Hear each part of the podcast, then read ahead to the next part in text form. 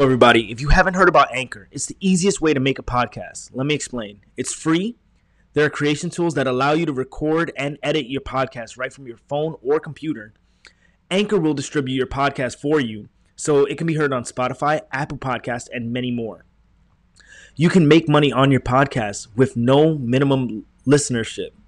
It's everything you need to make a podcast in one place. Download the free Anchor app or go to anchor.fm to get started. Hello, everybody. Um, my name is Joshua Maria, and I'm here with uh, Blake Ransom today because uh, Dallas isn't, isn't fe- he's feeling a little under the weather.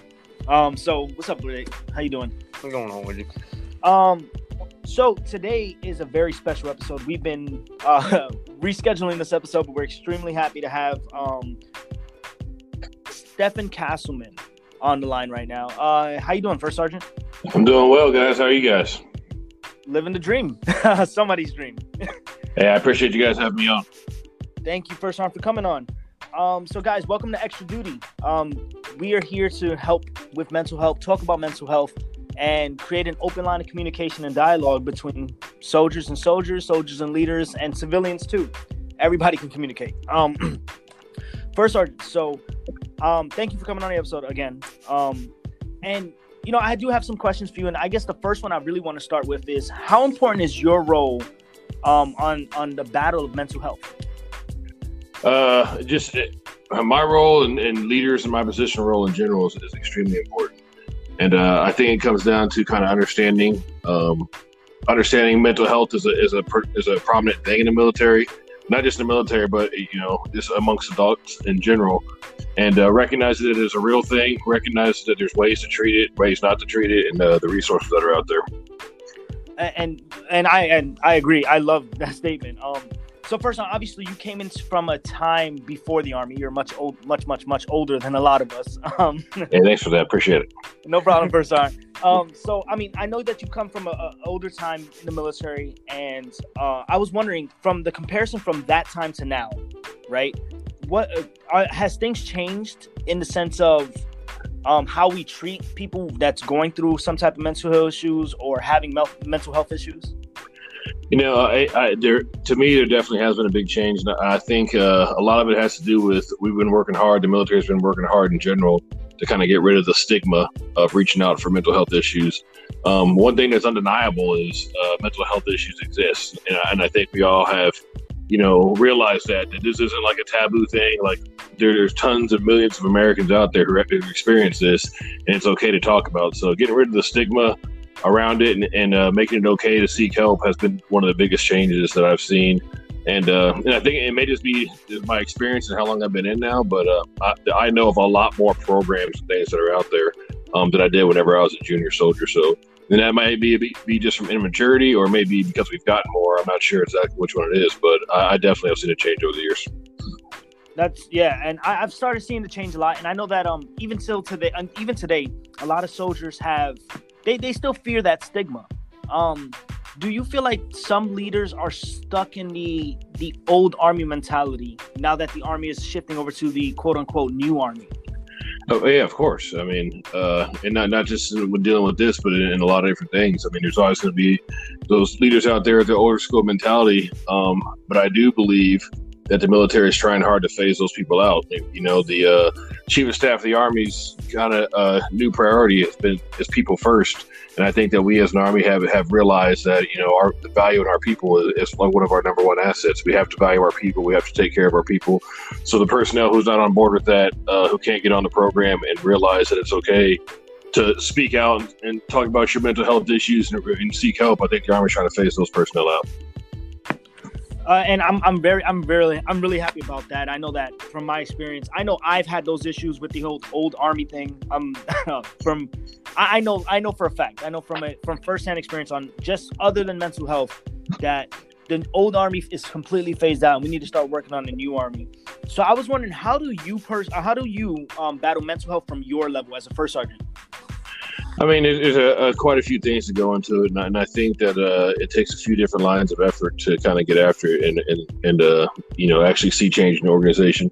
And I think you know number one, you know the first line of effort is kind of analyzing your work environment, analyzing the atmosphere that you're in. So uh, you know, just from my experience, I know there's a few things that soldiers kind of want, and it, it, it's a big part of their mental health. And it's do they feel safe at work? Do they feel like they're included at work? And do they have some kind of purpose? Do they feel like that they, they, they actually matter at work? So uh, when you first come into an organization, that's one of the few one of the things immediately that you want to kind of take a look at and see um, what the environment's like, and then you know do what you got to do to address that environment. You know, you know, kind of realize that you have a problem.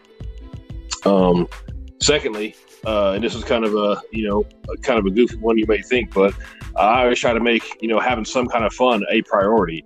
And I'm not talking about organizational day, you know, with your whole company out there, mandatory barbecues that nobody wants to be at, but just making sure that we're doing small group activities and people are taking advantage of, of the opportunities that we have in the BOSS program and things like that and making your workplace you know lighthearted and fun and not as serious when it doesn't have to be as serious i mean we're in a serious business as it is but um, you, we definitely need to take time out to have some fun, have a good time. You know what I mean? To kind of de stress. Hey, no, no, yeah, and I, I believe me, I am 100% down with that. Um, I know for a fact that you, you, you are one of the, uh, how, how do I say this? You are very out of all the first sergeants that I've come into contact with, you were one of the most um understanding first sergeants about pretty much anybody's situation.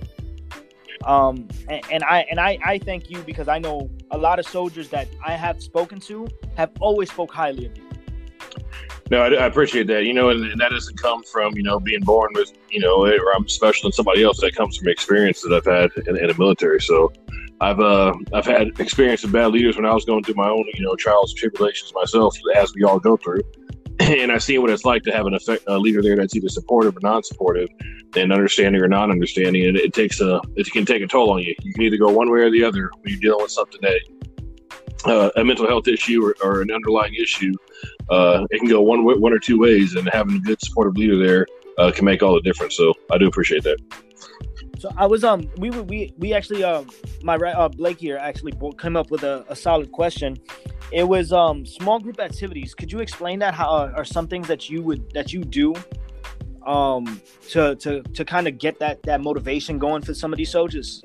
Yeah, you know, so uh, a lot of the older older guys, you know, they're all about PT and all that stuff, and you know, when it comes to small group things, or you know, things of competitive nature, which I agree with at, at, times, but there's other things as well too. Like I know some of the best times that I had as a junior soldier was simple. I mean, like going to somebody's house and uh, hanging out as a section or a squad and just playing video games, barbecuing, or hitting the bowling alley and just having a little bit of you know competitive fun and talking crap back and forth, and you know um, and doing that with your with your leader. You're doing that with your squad leader. Doing that with your platoon sergeant. Like those kind of things, when you're around a group of people that you're comfortable with, and you can be yourself, and you can joke, and you can let your hair down. It's important.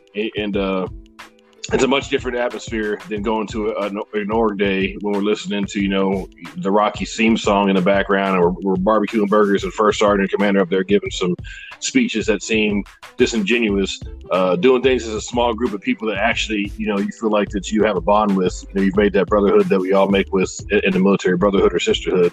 is very important. Oh yeah. so uh, first, I had a question: Is would you say that's how you humanize the rank a little bit, or how would you humanize the rank come into mental health, or just building that bond in general? Uh, you absolutely have to, man. And, and yeah, uh, when uh, when I'm talking to somebody to, to a soldier, uh, just and this is just myself.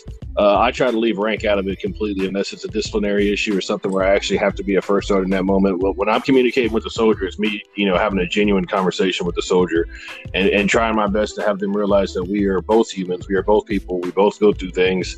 Um, uh, and it helps a lot. It, it, you go a long way for you to be able to have a, a, a, normal, decent conversation and joke with the soldier and, you know, talk about some of the things that you went through as, as a young soldier. It, it helps you kind of make that, that, uh, that bond or comparison, you know, for lack of better words, to, to where they see that you're just the same as them. So, I mean, from, from my perspective, I know that I, um, I used to, I saw myself as a good leader, right? And I, I know that my, my biggest thing was was uh, I always did I did the same thing. I always talked with soldiers and whatnot. So I know that nowadays a lot of people feel like um, some leaders that they do have are not they're not um they're not doing a good enough job when it comes to um, helping that. So, do you feel like good leaders can help reduce mental issues? You know, absolutely, I do. Um, but I, I, think there's there's a, a, couple things to look at uh, with with that. So um, we just can't confuse that there's going to be mental health issues out there that are unavoidable. You know, people are going to have things that are just genetically they carried on from from their parents or their, you know their, their family, and it's just a part of who they are, and the things are unavoidable. But as a leader, there's things that we can do to absolutely help. You know what I mean? There's there's uh, ways that we can deal with that individual and have some kind of understanding and get them pointed in the right direction to we're not uh, adding on or compounding what the issue is. Um, so there's that, and then there's the issues that are avoidable that we can that we can help. You know, that, that um, we can assist with not even uh, developing that mental issue to begin with. Um, PTSD may be one of them. So um, PTSD, you know, we all know the things that come from what we see or what we witness in combat, but PTSD goes a long way, and it can be as simple as, you know, having a traumatic experience as a leader, having a bad experience in the military. So, uh, having a good leader in place uh, definitely can assist that soldier in dealing with some of those mental issues. So that that's I'm, I'm glad you actually brought that up because um first I I um I would like to know if if you were willing to share um do you personally have any um, issues that like any type of mental issues or mental health issues that you've had since being in the military and that you would like to share with younger soldiers who may want, who may feel alone and don't think and don't think that the higher ups have these issues. Because I know for a fact as a leader you gotta you gotta suck it all up to show your soldiers hey you know this is we're okay but do you have any of those issues? Yeah, sure. Yeah, I, I, absolutely do. So, uh, you know, one of the toughest periods I had in the military was the was the four years that I had when I was in Germany. So, um, it was and it was another one of those things where it was one of the, you know I had some maybe some underlying mental health issues that I didn't recognize, and it wasn't until later on, and you know, many conversations with my wife who helped me along the way that I that I seen them, and it, and it all stemmed from an injury that I, I got. So I, I received a back injury. Um, I wasn't able to, you know, after surgeries, I wasn't able to progress in my military career. And another one of those compounding, you know, uh, things was I started getting on uh, uh, pain medications. You know, like a lot of us do in the military after we, we go through an injury. And uh, it put me in a bad place, you know, and I didn't re- realize I was depressed at the time. My, career wasn't advancing like I thought it was going to and uh, I got deep down into taking the pain medications to help me deal with what I had to do. And the military kept pumping them out. I kept taking them, and uh, you get kind of stuck in this downward spiral of, of depression and medication and not thinking that there's a way out. And it wasn't until I had a few hard conversations with my wife and I kind of got myself away from the medication. And then I start you know putting more focus back into progressing and knowing that you know it wasn't the end of the world that I actually kind of came out of that hole but it took a lot. Um, and it's possible but while I was in it I didn't think I was ever coming out. Uh, and I've, I've been in that position myself. Um, I, I I completely, I'm I'm I'm right there with you. The exact same thing with, with you, first aren't um just with my knee injuries. Um, do you? So there are soldiers that are on pro, permanent profile or who were injured, right? When you get these soldiers that come along, right? Do you ever notice whether or not? Because I know for a fact a lot of them feel the same way. Has any soldier openly come to you feeling as if their career is stuck because they can't run a PT test or they can't they, they're just not progressing because of their physical um, injuries. Absolutely, you know, and that's that's what, we and it's really really common, and people don't may not realize how common it is. And I, am the one of the cases. So I'm a, a first sergeant over a bunch of uh, of soldiers who can uh, run, and I can't run. You know, I, have been I've been through back injuries. I've, I've had some instances in the military that's prevented me from running. You know, but but what I tell them, and I, and I use myself as an example, I say, you know, uh, there's just things that you're going to have to do um, to kind of uh, to kind of set yourself apart when it comes to progression. That's not going to be out there running with your soldiers or doing sit-ups. It's great to be able to be out there and do those things. Do I wish I could be out there and do those things? Absolutely. But the fact of the matter is, I can't. And the military has recognized my injuries, has seen that I'm still able to be retained, and they see some kind of uh, you know, see that I, they can get something out of me. They put me in the position I'm in right now. So, um, there's just I, my advice that I always give is you have to set yourself apart in other ways. Um, you know, through education, through you know programs that you're running in the organization. There's other ways that you can make up for that and still progress in the military. I, believe me, I, I, think a lot of our listeners needed to hear that because we've had some soldiers that's come on, um, that's uh, written to the show, and they've they've asked us to talk about injuries in the military, and that is going to be an episode for those that's listening right now. Um, first, Sergeant, do you feel like um? So I, I love the EBH program. I I I fully believe in and supported um the EBH program, um, and, and you know other substance and the substance abuse SUDC. so do you um? But do you feel as if um the behavioral health programs and the SUDC programs are enough in today's army to help um assure soldiers will not won't get into that depressive state or that suicidal state? Um, yeah, that's a lot to unfold, really. Uh, do I think that those two programs, SUDC and mental health program, uh, are enough by themselves? No, I don't. But I do believe that there are plenty of programs out there. The military offers plenty of programs, and the problem is that they don't have those soldiers who are needing those resources don't have the leader in place or the personnel to point them in the right direction to know about these other programs. Now, I, I could probably, off the top of my head, name 10 programs right now that are out there that, you know, most people probably have never heard of that the military offers anywhere from, you know, USA Cares, who pays for uh, the bills of people who are suffering from PTSD or TBI, um, the National Center for PTSD, um, Army Public Health Center. There's, there's, there's, a bunch of different things that are out there to take advantage of. And, I, and but like I said at the beginning, I think the problem is that we don't have leaders in place that spread that information out there. First off, you know what I would like to do though? Um, um, I would like to get with you, um, if possible, next week, and if you can get me, if I can, I'm, I, I'll do the research myself. I'll find all these programs and we'll post them on the Facebook page, the Instagram page, and we'll get people to to know what these programs are. Yeah, man. Because I, I think it's extremely important. It is very important, and I'm all about it. So, if there's any leaders out there who are listening, and they're looking for a good place to start. You know, the Army has actually pub, you know, published some some stuff out there to kind of point you in the right direction, and you can start with uh, AR. I'm sorry, ATP six uh, dash twenty two point five, which is the Leader's Guide to Soldier Health and Fitness, and that's going to cover a lot of those different resources that are out there and it's going to help you uh, deal uh, with understanding some of the risks that are out there and some mitigation factors when dealing with mental health. Um, what what changes do you um yeah and, and real real I just got another question. What changes could we um could be made so that behavioral programs and units could work together hand in hand to make soldiers day to day life a little bit better? You know, uh, a couple a couple changes that that I, that I would recommend, and this is coming just from my experience. I'm not speaking for the military. I'm not speaking from a, mental health perspective because I'm neither. You know, I'm, I'm, not a representative of either one of those. But uh, I believe that you know there should be an in-person and thorough mental health assessment done on individuals every year.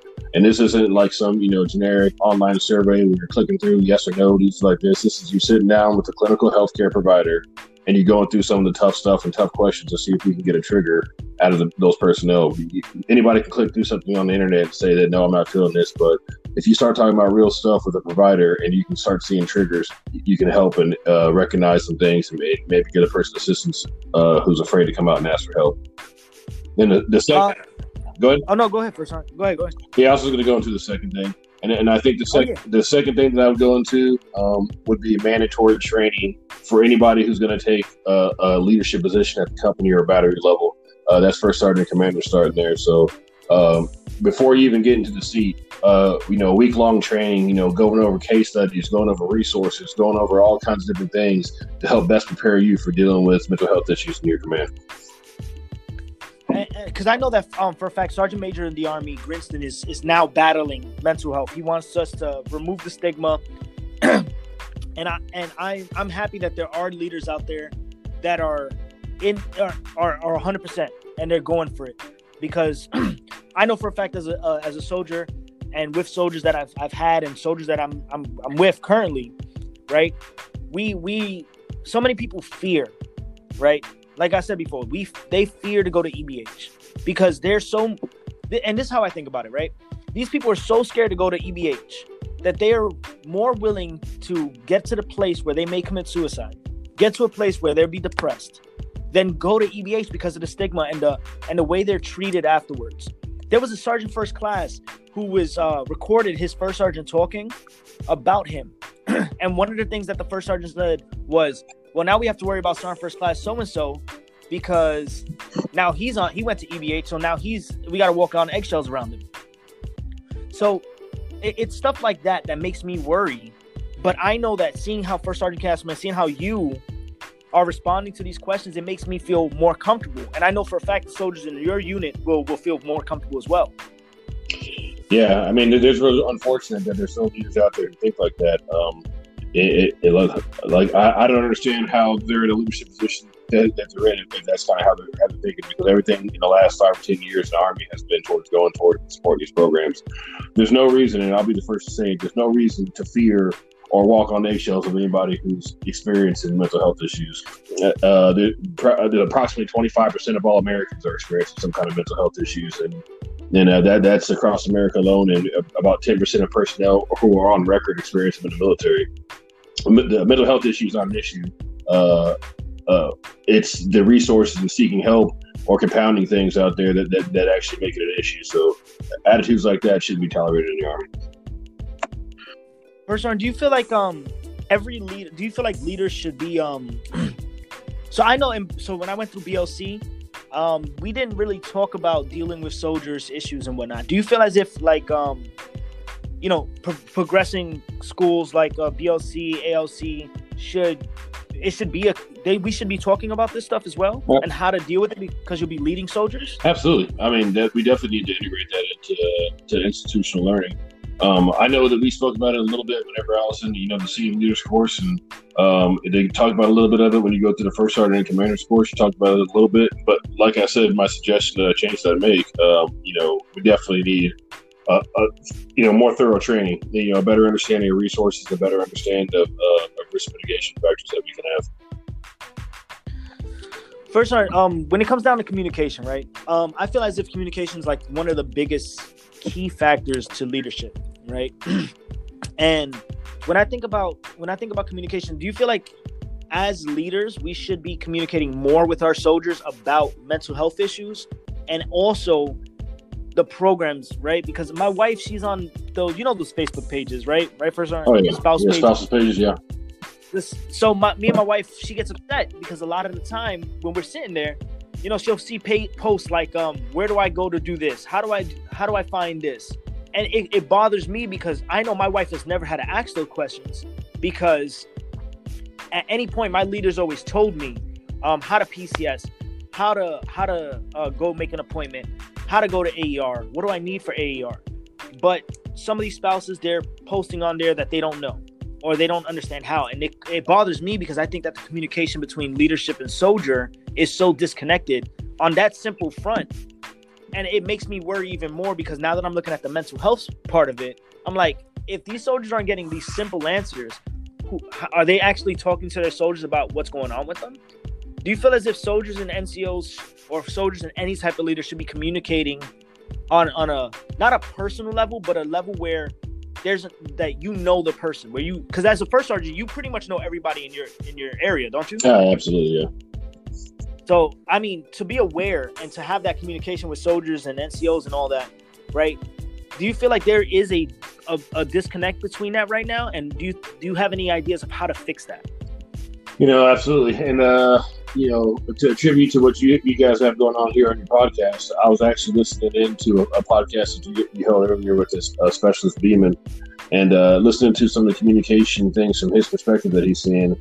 And uh, uh absolutely, communication is extremely important. And uh, like you guys were talking about in the previous podcast, we're kind of living in the text message era, era and we kind of got to get away from that. It's kind of taking some of the humanity away from being in a, a lead and a, a led situation.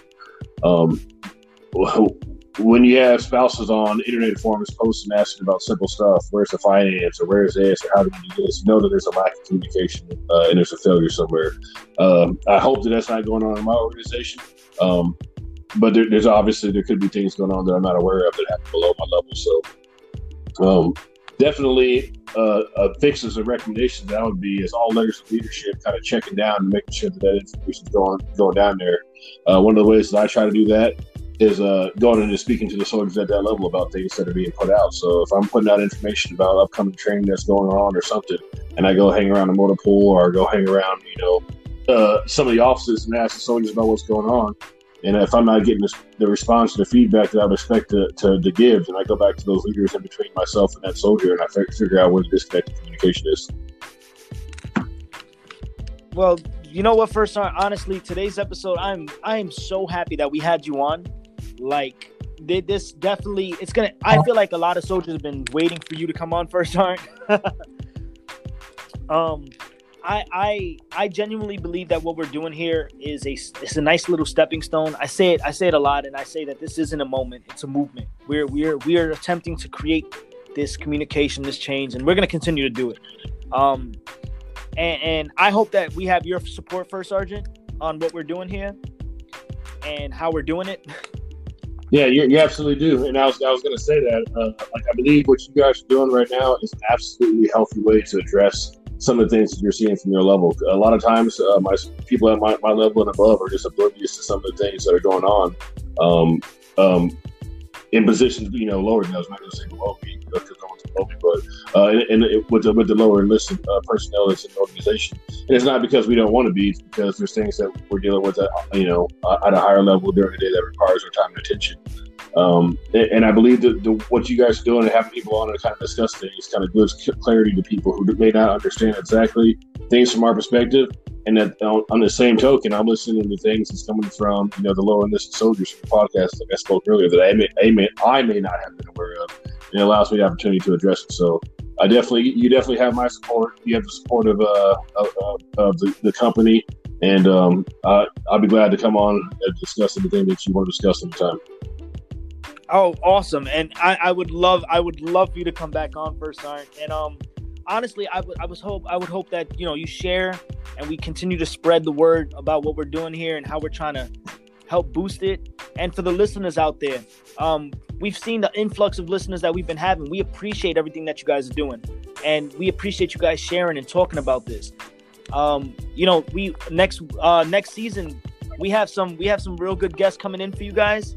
We have a uh, we have a so uh, NCO currently right now who is a recruiter who is also transgender. And they're coming on for season two to talk about their experience in the military and how things have changed for them. Um, first, Arn, thank you so much for coming on tonight. Um, I I will definitely get get with you um next week. Hey, sounds good. Um, hey, thanks for having me. Like I said, um, I appreciate uh, you guys having me on, and you know, you know, I'll come back anytime. Cool. All right, guys. Well, this is Extra Duty, and this is Josh Maria signing off. Blake Ransom signing off. Um, thank you, First Sergeant, and have a good night. Yep, you too. Take care, guys.